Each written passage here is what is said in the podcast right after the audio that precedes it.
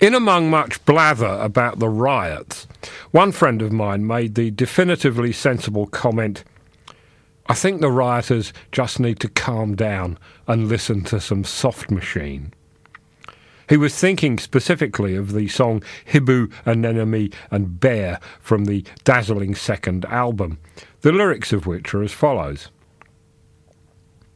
In the spring I think of sex and means to ends. Summertime, I like to sit upon the grass. Autumn nights, I go to parties with my friends. Wintertime is when I think about the past. But of course, I do all those things all year round. I mean, all the good things are there to be found. It's all here. Pick a pack and get to work. If you don't, in actual fact, you'll go berserk, or indeed be bored to death, which is worse. If something's not worth saying, not worth saying, not worth saying, say it. Pondering how else the feral hoodie teen persons might be better occupied, I was reminded of a comment made three years ago by the blogger Elberry on his now defunct Lumber Room blog. Fortunately, I quoted it on my Hooting Yard blog at the time, so it's not vanished entirely into the ether. Elberry was writing about knife crime rather than brick throwing, looting, and arson, but his point holds good. I imagine there are several thousand, or hundreds of thousands, of young men carrying knives in self defence, who will, however, pull it as soon as they imagine a confrontation is in the air.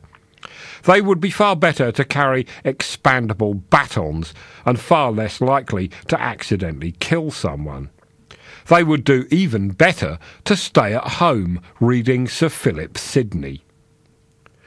This always seemed to me a sensible, practical, and realistic suggestion, and I was happy to quote it in rioting context on Facebook cheering too that a number of my friends liked it. And as one commented, I said almost exactly that to my partner. Why are they not at home reading a book? Any book, even. I'm afraid this led me to give vent to my inner Peter Hitchens, as tends to happen on Facebook, and I immediately replied, probably because their teachers were too busy with the self esteem and diversity lessons to get round to teaching that reading thing. How is it that after 11 years of compulsory education, reportedly 20% of 16 year olds leave school pretty much unable to read and write? Illiterate, they're unable to feed their imaginations. Maybe that's why they wear hoodies, cutting off their peripheral vision to avoid seeing too much that they can't understand. We're always hearing the teen persons and their adult representatives complain that we have nothing to do. No doubt this has been a teeny moan since time immemorial, but it is, of course, bollocks Certainly, in a city like London, there is a myriad of things to do that don't cost money, even if one is reluctant to sit at home reading a book. But if your mind and imagination are limited because you can't even read, you won't understand the things you can do. It's tragic.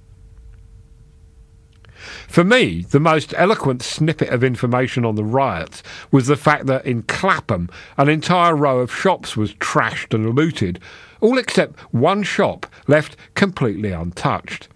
It was a branch of Waterstones. Asked why he wasn't closing early and boarding the place up, the proprietor said, Well, if they loot Waterstones, they might just learn something. If only.